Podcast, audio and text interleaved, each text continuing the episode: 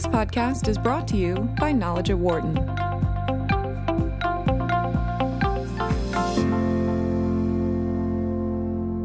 One in every 59 children is diagnosed with autism spectrum disorder, according to a 2018 report by the Centers for Disease Control. Those with autism have difficulty with cognitive empathy, the ability to read emotions in other people. They may have a harder time with social interactions. One of the theories as to why this occurs involves testosterone. The belief has been that since males are four times more likely to be diagnosed with autism than females, according to the CDC, testosterone plays a role in decreasing the inability to read others. But in one of the largest trials of its kind on the subject done in California and in Ontario, testosterone administration doesn't impair cognitive empathy. Another theory linking the relationship between cognitive empathy and the ratio between the length of our second digit and our ring finger was also proven incorrect. Gideon Nave is an assistant professor of marketing here at the Wharton School. He joins me in studio. And Amos Nadler is a visiting professor of economics at the University of Toronto. He joins me on the phone. They are two of the researchers involved in this study, which appears in the journal Proceeding of uh, the Royal Society B. It is titled Does Testosterone Impair Men's Cognitive Empathy? Evidence from two large scale randomized control trials. Gideon, great to see you again. Thank you for coming in. Hey, Dan. Always a pleasure to be uh, here. Amos, great to have you with us today. Hey, good morning. Good to be here again. Thank you. So, so Amos, I, I guess this theory is tied to something that called extreme male brain. Can you explain it more?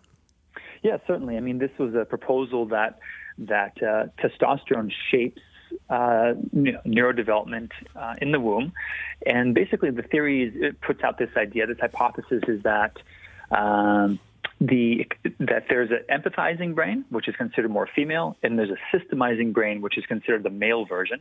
And then if you take the extreme form version of uh, systemizing, you end up with a brain that has no empathy at all and is purely systemizing, and uh, is considered like that's the essentially autism. And, and the belief again is that testosterone underlies that uh, that neurodevelopmental trajectory, and we end up with someone who's autistic.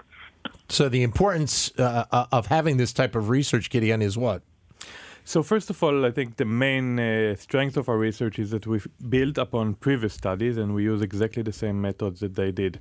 I think that it's important to know that we don't necessarily agree with everything that was done before. Right. Uh, the claim that autistic people do not have empathy is very controversial and I will definitely not make it. Actually, we got some emails from uh, autistic people or the parents uh, telling us that they are very happy that we've disproved uh, or maybe put some uh, doubt doubt uh, surrounding this theory because they don't agree with this that like they don't have uh, empathy. The strength of this research is that it looks at what was done before uh, very highly high impact uh, studies that were published in high impact journals. We used the exact same methods but we did it much better. We did it in a much larger scale with uh, superior methods, and uh, we basically showed that this research direction has some issues that studies do not replicate in a larger sample, which will hopefully direct resources into maybe more more fruitful directions right. than the, this one. The, the previous studies, uh, it's mentioned that uh, the, the number of subjects in those studies were in the teens, correct? And, and, yours was well into the hundreds. Yeah, so what happened was that a study that uh, used females, not males as ours, which is also a bit problematic because when you give testosterone to females, it, it is almost immediately converted into estrogen. Uh, so this study used only 16 females, which I would uh, say doubtfully can even find uh, sex differences in this measure. And they claim that giving females testosterone impairs their performance in this task. Now, of course, 16 people is not a lot because it gives your study very low statistical power. You cannot uh, correctly estimate true effects. And what's interesting is that several other studies that were also small basically built upon this study and try to maybe illuminate the mechanism at work but nobody noticed that these other studies that were small scales actually failed to reproduce the original effect. And then we ended up building some kind of house of cards of study on top of a study, right. just building upon the original result while failing to replicate it. Now, of course, the fact that the other studies did not replicate the original could also be because the studies were too small. I think the main issue here is just that when you run studies that are very small, you are very vulnerable to all sorts of influences of things that are not really related to the manipulation that you do in the experiment. In our case, was giving testosterone to people. So what we decided is to run just a very large investigation on this and maybe solve this uh, puzzle once and for all. And this is what we did. Amos, how, how important do you think that this is? And, and obviously, as you both have said, there are so many questions around autism still today. But how important do you think this is, in, in especially on the healthcare side, uh, of maybe starting to gain some some further insight about some of the impacts and elements of autism, and and looking potentially down the road long term of, of what we can do to help deal with it? Well, certainly, I think there's two major contributions to it. Um, I, I, we can talk a, a, little bit more about how difficult it is to show to get a paper published that shows no effect. But I'll talk about the, the two levels. One is, is showing that if if we believe as a, as a scientific community that there is an effect, that testosterone it has a direct cause to uh, to autism, it's going to prime us to think of even treatments or interventions that might somehow save a kid from becoming autistic. In the whole paradigm of causation between testosterone and autism, if it's if it's not true, could be quite quite dangerous. Like for example, my wife and I just had a baby recently, and uh, if that was if it were male, I, I would be thinking, oh gosh, if there's too much testosterone my wife, I'm worried we're gonna have an autistic kid. Like that that's not a helpful thing for people to think about or to think that they might have been responsible for the cause of, of autism if the kid has it. Like there, there's there's a bunch of sort of non-obvious consequences of, of believing in this relationship. And so from a treatment perspective, what, what we hope is saying, look, look, we're not saying that testosterone has no effect on on on uh, autism. As Giddy pointed out, like small samples can't show it either way, but we are demonstrating that giving people testosterone does not affect cognitive empathy. Um, and so, at least from the standpoint of intervention or treatment, like we don't have a whole lot to comment on it, which brings me to, to the second point, which is methodologically. The, the, the, one of the biggest contributions, if we just abstract away from the actual content of what we're saying, is is when we're dealing with something extremely important, such as you know a, a condition such as autism or, or, or something like that our methods should help us resolve the uncertainty that's inherent in the hypotheses that we present. So if we have a small study that you know has a splashy result and published out, that you know, it's published in a high impact journal, it, it, tends to shift public opinion and, and uh, research agendas and money from the NIH towards certain pathways. And what we have shown is saying, look, if, if you do it sort of quote unquote right the first time, um, we may not go down a path that's misleading. And so, you know, um, I think those are the two major contributions is saying that one, again, um, to believe that the relationship is causal between testosterone and, and autism, we don't know that yet, and, and, we should have reasons to doubt it. For reason number two, which is the me- methodology used to to demonstrate it, I think was not particularly strong and may have created some some mistakes and misbeliefs that are that are just uh, not helpful. Gideon? Yeah, I mean, we can think of the study that was published in the Lancet about uh, eight years ago about uh, vaccines, right? There was right. a study claiming yep. that there is a link between some vaccines and uh, autism, which was disproven, but still to this date, some people who are against vaccines uh, keep uh, reciting it.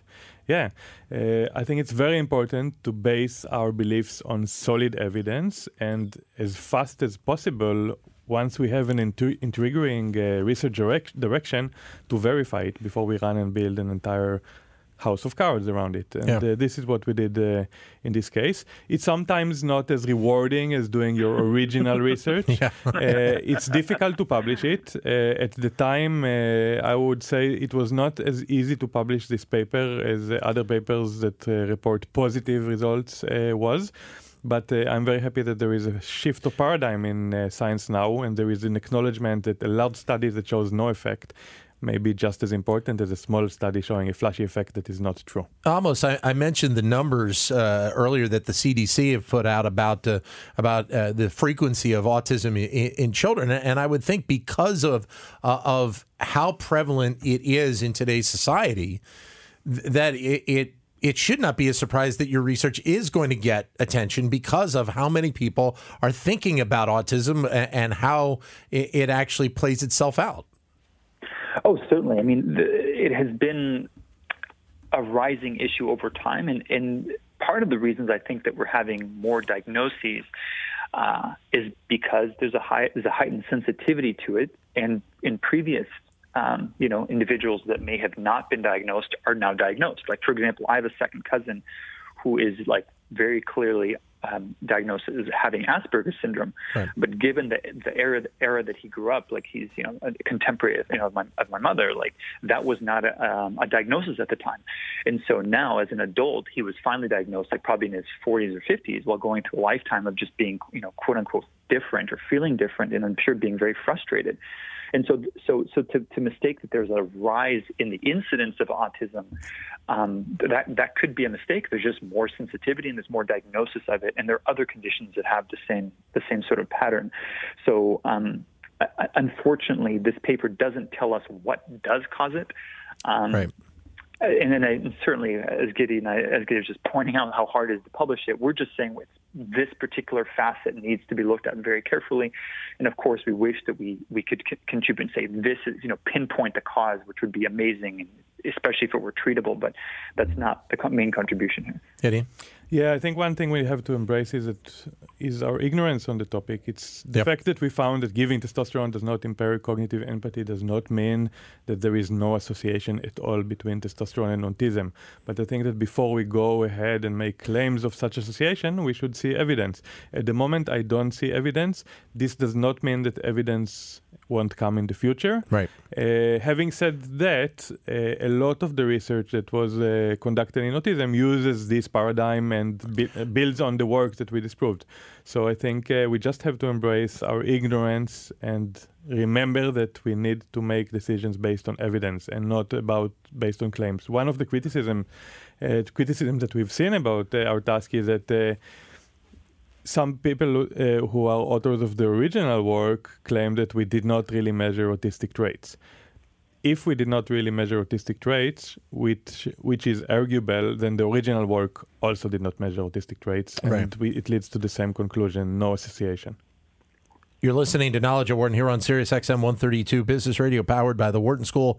Dan Loney in our studios in, Philadelphia, along with Gideon Nave of the Wharton School, and also joined on the phone by Amos Nadler of the University of Toronto, who's a visiting professor of economics there. Your comments are welcome at 844 Wharton, 844 942 7866. Or if you'd like, send us a comment via Twitter, either at Biz Radio 132 or my Twitter account, which is at Dan Loney 21. So, to a degree, Amos, this is this is one piece uh, of what could be multiple pieces of trying to pin down where the impacts of uh, uh of uh, of autism are coming from. This is just one small piece in what could be many.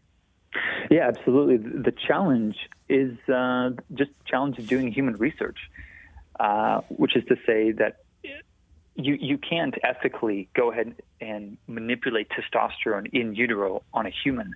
You know, that's not something that, that, that, could be done. I mean, if someone said, I absolutely believe that testosterone is causing it and I'm going to test this, well, you're not going to do it by, by like randomized controlled trials of giving w- pregnant women testosterone. Like that's completely unethical and, and there's no grounds for that. Right. Um, there, there, you know, there's animal models, but the manifestation of autism in, anim- in animals is, is very you know that's not a, an, easy analog to, to humans. Um, and so, so figuring this out is not an easy nut to crack. Unfortunately, I mean, it would be great if it were. Um, but but moving forward, there's there's there has been some tests in animals, like for example, just you had mentioned the very beginning of the intro of the show that it's not just testosterone levels; it's also you know this. Uh, so-called measure of in utero testosterone, which is how the length of your fingers, the, the 2D:4D ratio, yeah, yeah. Is, is supposed to be also predicted. And so people said, okay, well, we can't do it in humans, but we can go ahead and test it in, in, in rodents. And so there's some you know preliminary evidence showing that that uh, modulating testosterone affects the development of that digit ratio. There's also another paper not agreeing with it. Um, so so it doesn't really tell us anything necessarily about about autism at all. It's just saying, does this super popular measure tell us anything? And and there's work that looks at, as I said, you can't manipulate testosterone, but you can look at like cord blood. You can look at, um, you know, a, fluid that estimates testosterone in utero and and make some sort of association between 2D:4D and that literature isn't particularly doesn't line up particularly well uh, in, in support of that theory.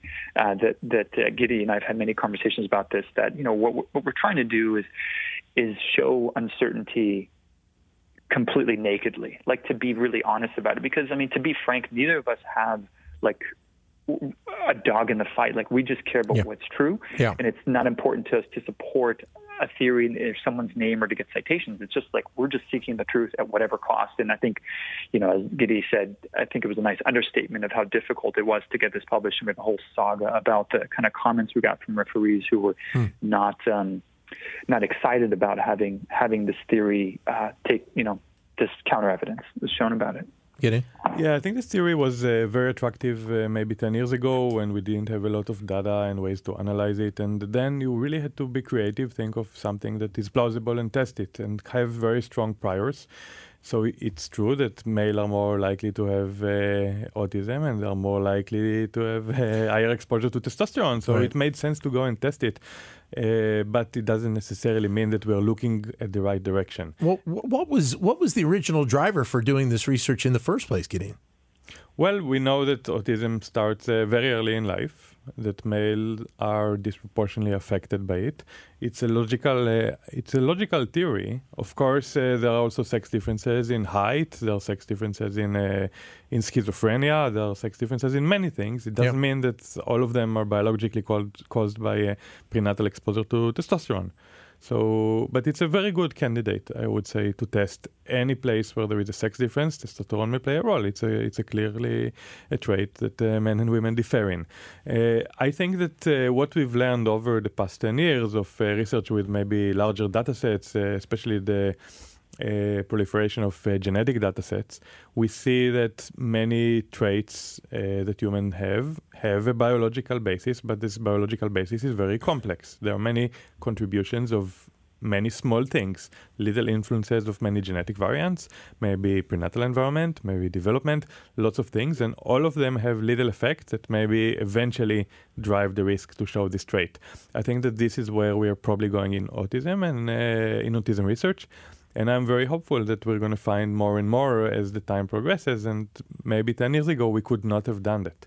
So I think in many ways, uh, maybe we are a bit too harsh judging judging this uh, original theory because at the time that it was uh, that, that people came out with it, this theory might have been the only way to start looking for something. Right. It's similar to think of a drunk guy that is uh, looking for his keys under the streetlight, right? Yeah, right. and you ask him, why do you look for it under the streetlight? Well, no, that's where the light is. He's not going to find it any elsewhere. So that makes sense. Amos, your thoughts? Um, yeah, I think that the path of science, um, you know, there's there's a joke in economics that, that goes that well, it's fine other other fields, but since that's where I come from, it's that that science advan- advances one funeral at a time, um, which means to say that the, the the power in a field tends to hold until the person, you know, the, the senior people sort of pass along. But I think that's changing, which I think is very encouraging to everybody because the the rate of change I think is much faster. I think we're seeing you know senior researchers more pliable, more open to uh, other approaches, to other theories, and so it makes me optimistic. Um, that that even the field would, would have an appetite for these for these null results because it's like like to take a few steps in a certain direction to say, you know what, maybe we should either do a better job in the way that we're analyzing things or take a different different look. Um, I think that that's a positive direction in science overall. I think there's a long ways to go, um, but uh, but that's that's kind of the first thing that, that comes to mind is that what we did here was was I think set a precedent in terms of sample size. I mean, these we didn't go into a lot of the details about the experiment, but these are two totally separate samples of people.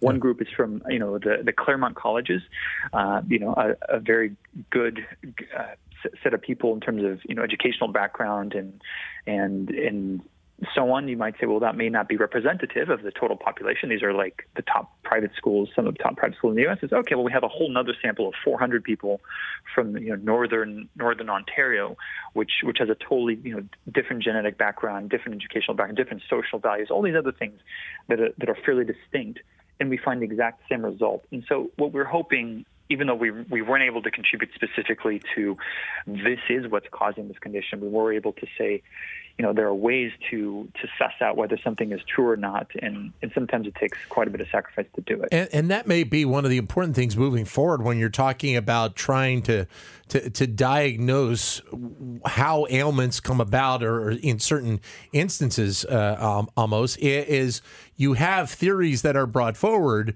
but you still want to make sure that those theories are correct and they are proven to be true. If they are not, then it leads us down a path where we don't want to go with some of these diseases and and uh, and issues uh, of not being able to cure them down the road. Yeah, I mean, you could just look at medical history and some of the uh, some of the methods that were used that may have had to like intuitive appeal. I mean, just I'm not a medical historian, but the use of leeches was something that's used because there was some yeah. logic. There's yeah. bleeding people to get out the humors, you know, just literally poking a hole and having people bleed out to get, you know, to, to improve their conditions or, you know, removing parts of the brain that like had some some sort of basis, some logical basis, but the execution really hurt a lot of people. So I'm not likening the extreme male brain hypothesis to like puncturing people's brains to you know for psychosis but i'm saying that there's there's kind of a pattern where i think humans at our base nature don't like ignorance and we don't like not knowing. And if we if we have something that possibly explains something i think we feel better about it than having nothing that explains something. So i think there's something very natural and human about science in its itself. And this is kind of maybe an example of the sociology of science itself and how how it plays out Gideon? Yeah, I think my main takeaway from all of this uh, is more about the history of science le- uh, lesson. I think we should celebrate uncertainty, we should uh, communicate our lack of confidence, and we should embrace it. Uh, that's why science exists, because we don't know everything. And if we knew everything, there wouldn't be science. So let's just maybe embrace our ignorance, celebrate it, and study it better. Amos, are, are, are there next steps that, that maybe you would like to look into working off of this research? Uh, the next steps uh, would be preserving the large samples. And this is something I, I know Gideon's got an, another large project that he's working on, and there's some, there's some things I'm working on as well. The things that I'm taking moving forward would be to maintain the rigor, to to you know vet the experiment. We pilot the heck out of these things before we run them. We do power analysis on the sample size, and make sure that we're we're set up for success. And success isn't that we show a result. You know, um, in terms of autism specifically, I can't say that that's you know right down my my professional alleyway of, of something that I, I want to continue uh, to work on because there are other people who know a lot more about the specific, you know, complexities that Giddy outlined earlier. Um, but certainly, I think there's room for more experiments and, and, to rethink the way that we that we arrive at knowledge creation. And that part, yeah. I think, is very very exciting. Gideon, how about you? In about 30 seconds, we got left. Yeah, we want to build strong foundations and run studies that you learn from regardless of what you find. And this is an example of a study such as that. Great having you both with us. Good to see you Gideon. Thank you for coming in. Thank you, Dan. Amos, great to have you with us again. Thank you. Likewise, thank you. Thank you. Uh, Gideon Nave here at the Wharton School Assistant Professor of Marketing, Amos Nadler, Visiting Professor of Economics at the University of Toronto. For more insight from Knowledge at Wharton, please visit knowledge.wharton.upenn.edu.